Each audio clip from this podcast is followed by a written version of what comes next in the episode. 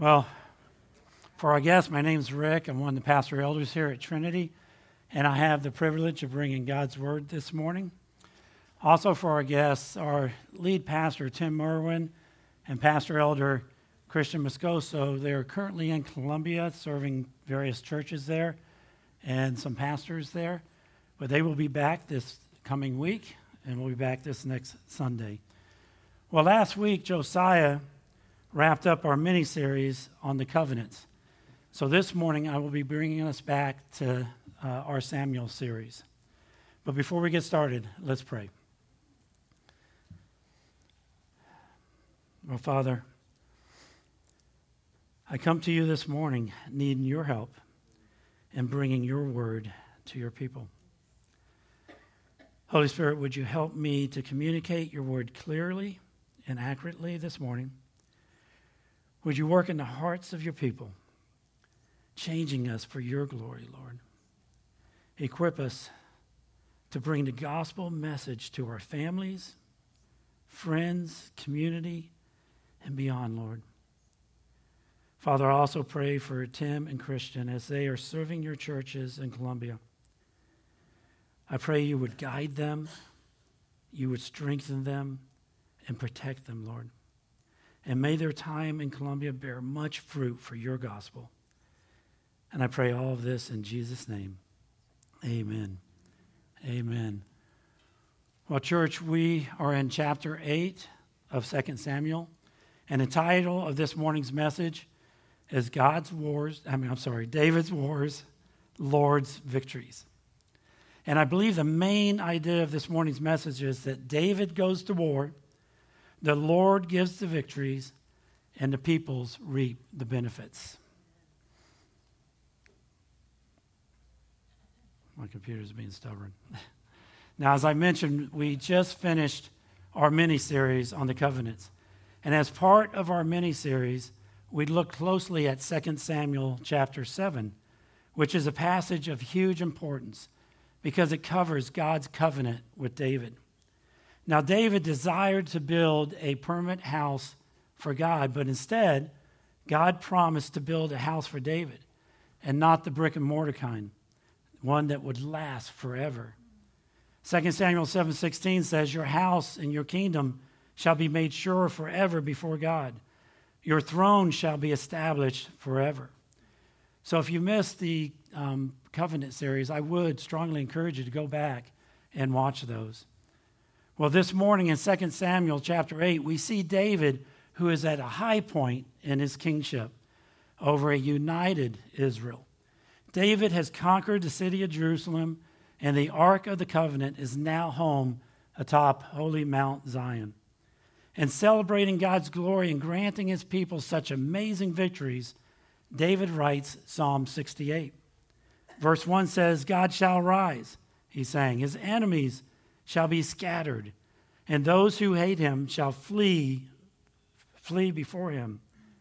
So, with that promise in hand, David sets out with his army intent on witnessing the victories of which he prophesied in verse 2 of Psalm 68. As smoke is driven away, you shall drive them away. As wax melts before fire, you shall so the wicked shall perish before God. So as smoke is driven away. Now, have you ever watched a sporting event and your team is just dominating the other team? And you would say, man, my team smoked them. Now, that might be a term more for my generation, but it reminded me of a family trip that we took last year to the mountains. And we rented a cabin. And on the bottom floor of the cabin was a pool table. Well, Justin, my son, boldly challenged me to a game of pool.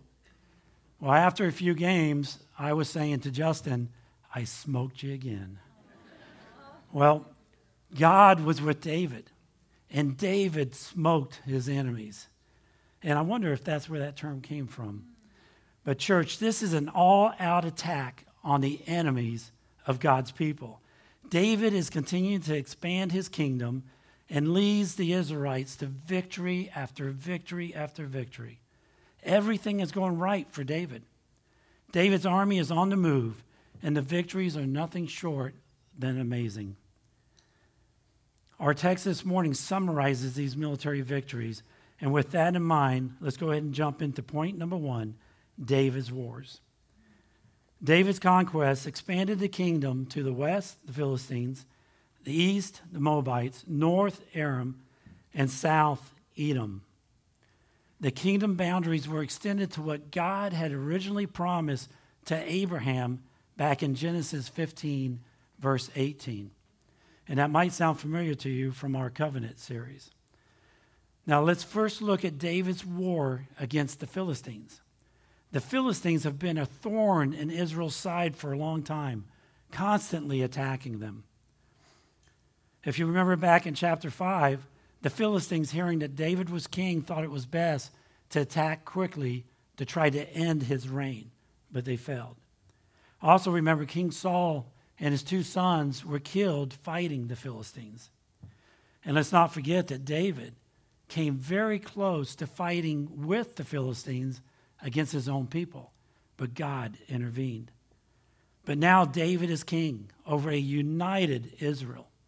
And we read in verse 1 after this, David defeated the Philistines and subdued them. And David took Metheg-ammah out of the hand of the Philistines. Now, some commentators believe that Metheg-ammah may be the Philistines' chief fortress city, Gath. And we've heard a lot about Gath in our Samuel series. We're looking at 1 Chronicles 18, verse 1. It tells us that David defeated the Philistines and subdued them, and he took Gath and its villages out of the hand of the Philistines. Now, David's victory over the Philistines was so complete that they never again posed a serious threat to the Davidic kingdom. Well, church, no matter what you are facing this morning, I want you to be encouraged our Lord and Savior Jesus Christ came and so completely annihilated our enemy that though we still fight the flesh in battle with the enemy, our enemy is nonetheless an absolutely defeated foe. So thank you, Lord, for that. Well, next up are the Moabites. Look with me at verse 2. And he defeated Moab, and he measured them with a line, making them lie down on the ground. Two lines he measured to put to death, and one full line to be spared. And the Moabites became servants to David and brought tribute. Now, why put two out of three Moabites to death? I mean, it seemed a little bit severe to me, especially knowing that David has Moabite blood through his ancestor Ruth. And also, if you remember back in 1 Samuel chapter 22, verse 3, David took his parents to the Moabites when he was fleeing from Saul for his life. Well, we don't know for sure why the severe treatment, but John Calvin notes that since the Lord gave the Moabites so many occasions to moderate themselves, and yet they grew worse and inflamed themselves in all cruelty, it was quite fair for them to be punished in good measure, once for all, and for their arrogance to be broken. Well, the Moabites were so badly defeated that it made it physically impossible for them to take up arms again. Well, next up, David's victory over Hadadezer of Zobah. So let's read verses 3 and 4 in your Bibles. David also defeated Hadadezer, the son of Rehob, king of Zobah, as he went to restore his power at the river Euphrates. And David took from him 1,700 horsemen and 22,000 foot soldiers. And David hamstrung all the chariot horses, but left enough for a hundred chariots. Now, to hamstrung a horse was to cut the sinew in the back of the leg. And what that would do is that horse would no longer be capable of any speed. So basically, you had a horse that was only useful for farm use. Now, why would David do that? Because we're going to read here in a minute that 22,000 Syrians are going to come to Hadadezer's aid. Now, I would think that those other horses would be very helpful with it, pulling those chariots. Um, Deuteronomy 17, 6 says, But he shall not multiply horses for himself, nor cause the people to return to Egypt to multiply horses. So, what this meant was on human terms the king's army, composed mainly of infantry, would be significantly weaker than an army that is equipped with many chariots and a cavalry. So, why would this be a requirement? I mean, wouldn't you think you'd want the biggest, baddest army you could have, especially knowing that the Syrians are coming? Well, the point is that an obedient Israelite king was not to depend on its military strength, but on the Lord alone. Church, may that be true of us today as we walk through this life. May our dependency not be on our own might, but on our God. Church, in our weakness, God, He is strong. So, I'm sorry, got a little mixed up there. Well, as I mentioned earlier, the Syrians are going to come to Hadadezer's aid. And sure enough, here they come in verses 5 and 6. When the Syrians of Damascus came to help Hadadezer, king of Zobah, David struck down 22,000 men of the Syrians. Then David put garrisons in Aram of Damascus, and the Syrians became servants to David and brought tribute. And the Lord gave victory to David wherever he went. Now, David would go on to strike down 18,000 Edomites in the valley of Salt. So we're going to jump to verse 13 and 14, and we'll come back to verses 7 through 12. Starting in verse 13, and David made a name for himself when we returned from striking down 18,000 Edomites in the valley of Salt. Then he put garrisons in Edom. Throughout all Edom, he put garrisons, and all the Edomites became David's servants. And the Lord gave gave victory to David wherever he went. Wow. What we just read are some amazing military victories. I mean, these are huge victories. It's victory after victory after victory. And this is David, the shepherd boy who defeats stronger, wiser, and older kingdoms than his own. Well, earlier I mentioned about smoking Justin and Pool. Well, after a few games of victory after victory after victory, I got the big head syndrome. And Justin was able to pull out a couple wins. Well, I had to regroup.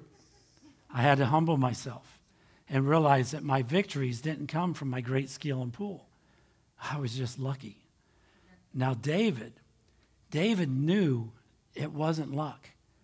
And it wasn't his great skill, even though he did have a skillful army. David knew exactly where his victories are coming from. They are coming from the Lord. Two times in our text we've read, the Lord gave victory to David wherever he went. We saw that in verses 6 and 14. Whenever something is repeated in Scripture, church, it should get our attention. God wants us to note something that's important. The source of David's victories came from the Lord. Yes, David was used by God, but the source of his power was the Lord himself. You see, church, God wanted the people to put their trust and confidence in him and nothing else. David in Psalm 20, verse 7 wrote, Some trust in chariots and some in horses, but we will remember the name of our Lord God. You also read in Psalm 33, verses 16 and 17 the king is not saved by his great army, a warrior is not delivered by his great strength.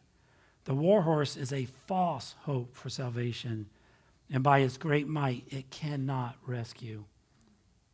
Church, in reading through these chap- this chapter, we may think that these victories were easily accomplished, that David's army just breezed right through each one of these battles. But that would not be accurate. Psalm 60 indicates that these wars were hard fought wars. And without God, victory would have been impossible. These wars took many years of hard fighting. There were many opportunities for fear and doubt to creep in, to be tempted to look ahead and to be overwhelmed with what lies ahead, to give up hope. But David's trust was in the Lord. He didn't look at the, his worldly capabilities, the impossible task ahead. His focus and trust was on God alone. Church, when we are faced with difficult times, with a crisis in our life, what do we put our trust in? What do we focus on? It could be a financial crisis, a health crisis. It could be difficulties in your marriage with your children. The list could go on and on. Having some emergency funds, a good doctor, eating healthy, a great marriage, obedient children. I mean, these are all good things. But the, a little warning is needed here. And both need and plenty we can forget that both can be a slippery slope. David was prospering, he kept winning every battle. Church, for the most part, we are prosperous Christians. Yes, at times the battle is hard. But overall, Christians in America, we have it pretty good. I personally don't have a close friend who has been beaten and thrown in prison for preaching Christ. In 2021, the U.S. was listed as one of the wealthiest countries in the world. Americans also have some of the best doctors, which I am personally grateful for. David just kept winning, victory after victory. Prosperity, church, beware of your prosperity.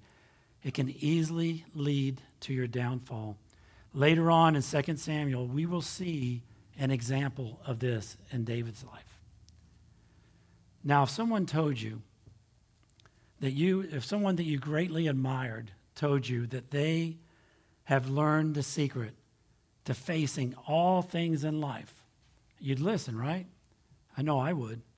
Well, the Apostle Paul lets us in on the secret in Philippians 4 13. I can do all things through him who strengthens me. Now, unfortunately, this is a commonly misunderstood scripture we are to trust God in the good as well as in the bad. Paul learned it because he lived it. You see, in verse 12, Paul said, I know how to be brought low, I know how to abound. In any and every circumstance, I have learned the secret of facing plenty and hunger, abundance and need. Church, it's as if he is saying, I know how to win, to have victory, how to be prosperous and I know how to lose and to go without. But either way, Christ strengthens me, lowly or abounding. I can do all things through him who strengthens me. In 1939, the, excuse me, in 1939, the United Kingdom government made a motivational poster to encourage its citizens as they were preparing to enter into World War II. And it read, Keep calm and carry on. Now, we've seen many versions of this.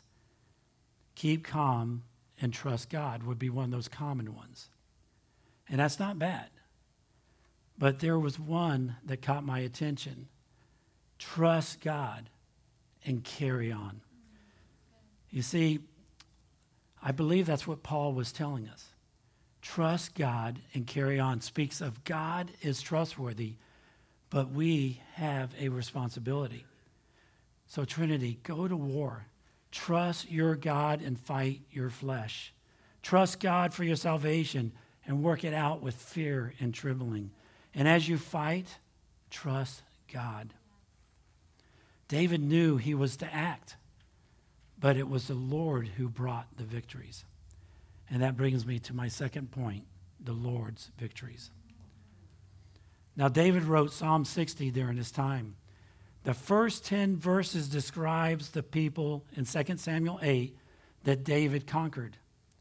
What I want you to notice is David's conclusion in Psalm 60, verse 11 and 12.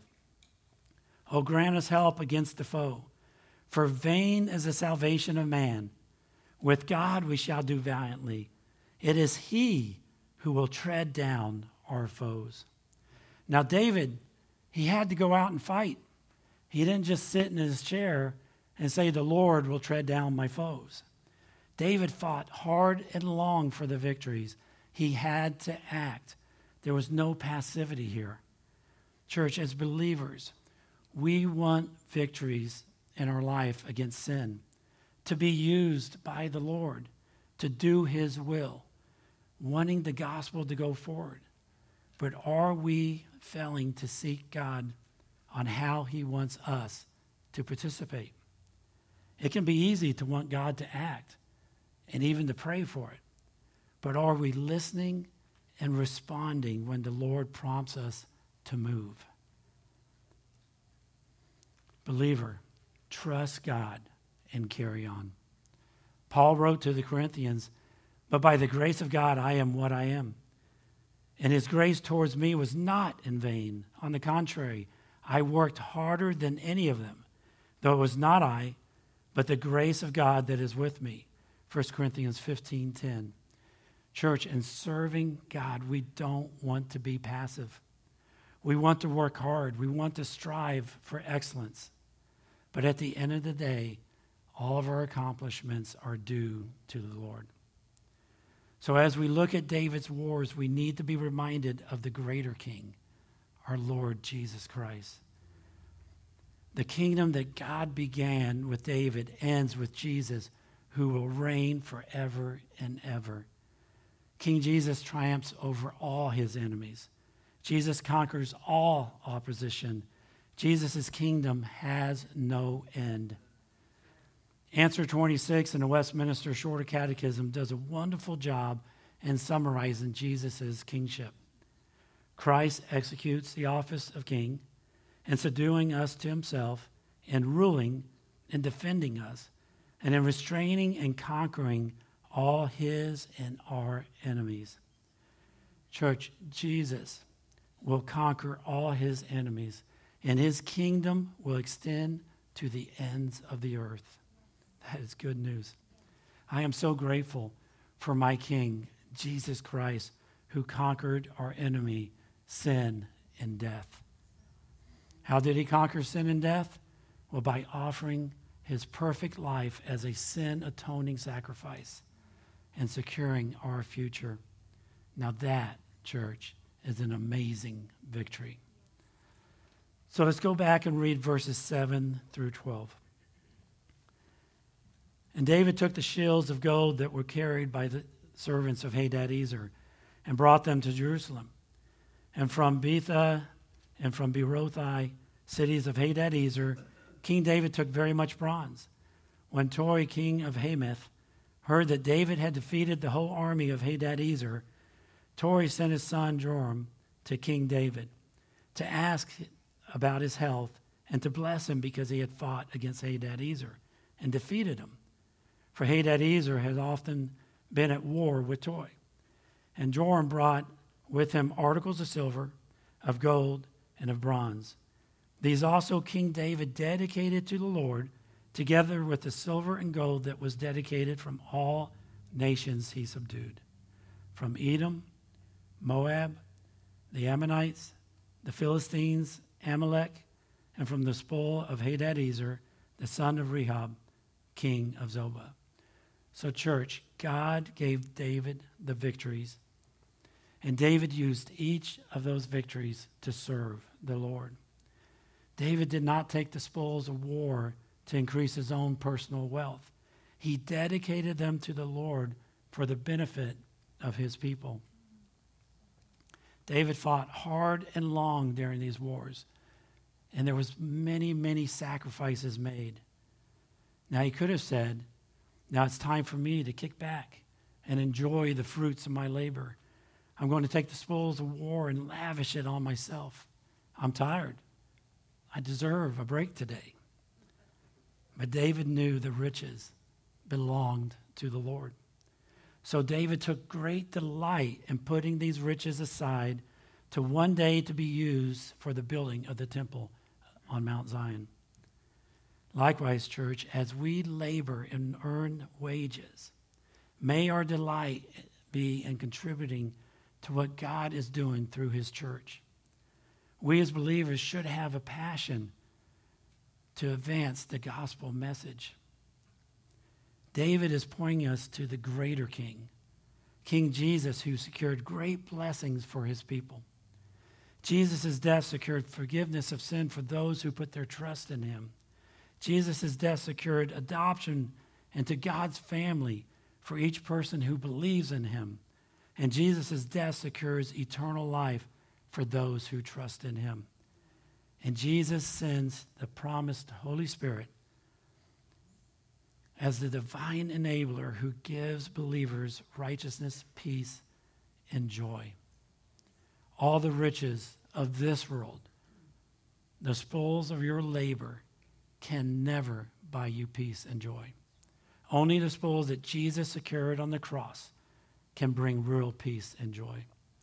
The good news is that the spoils that Jesus secured are available to any person who is willing to submit to Jesus, no matter what your past has looked like. Paul explained in Colossians 2 13 and 15 that God has forgiven our sins by canceling the record of debt that stood against us with its legal demands. This he set aside, nailing it to the cross. He disarmed the rulers and authorities and put them to open shame by triumphing over them in him. Jesus, by his victories, disarmed the threat of judgment. And what about the curse of death? This enemy, our final enemy, it has been conquered by our Lord and Savior's mighty resurrection. 1 Corinthians 15, 55, 57 says, O death, where is your victory? O death, where is your sting?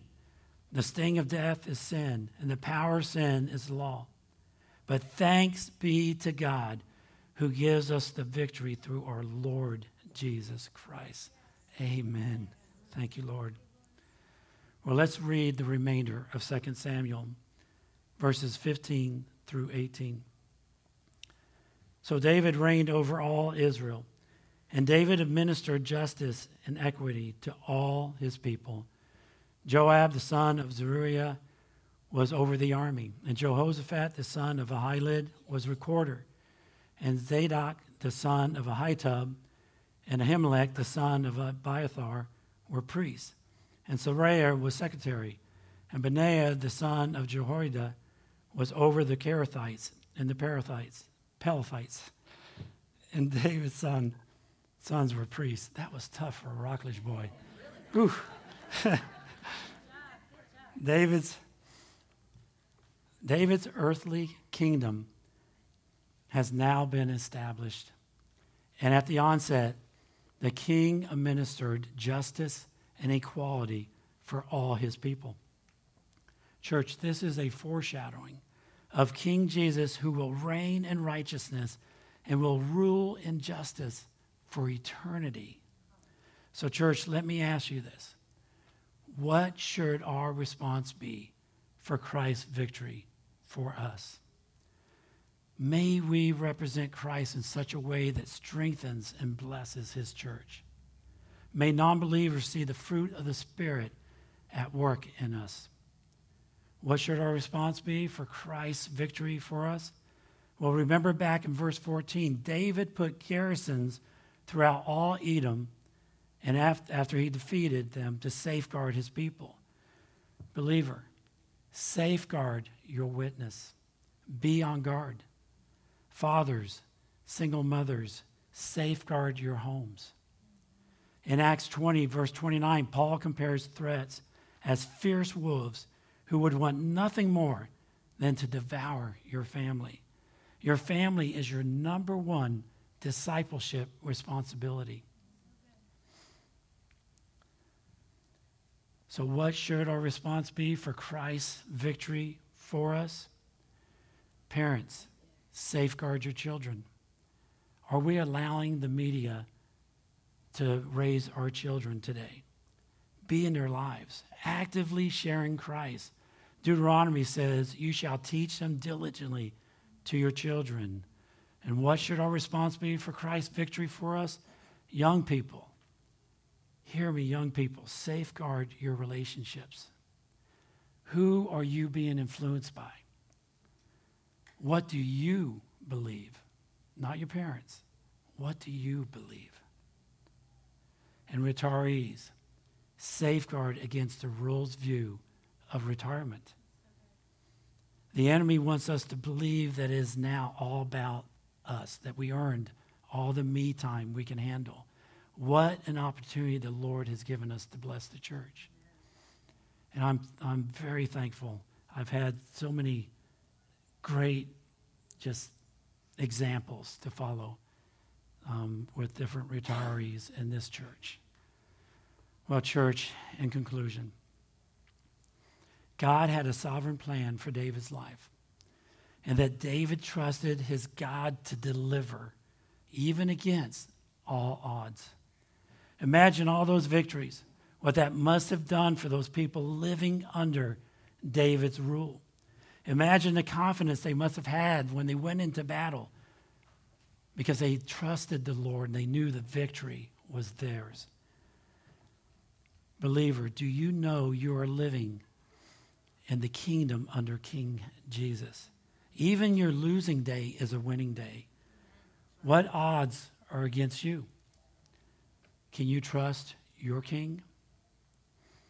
What battles are you facing that has you wondering if you serve a big enough king?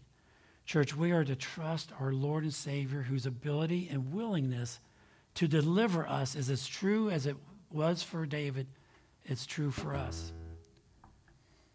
War, wins, defeats, over and over again. What does it accomplish?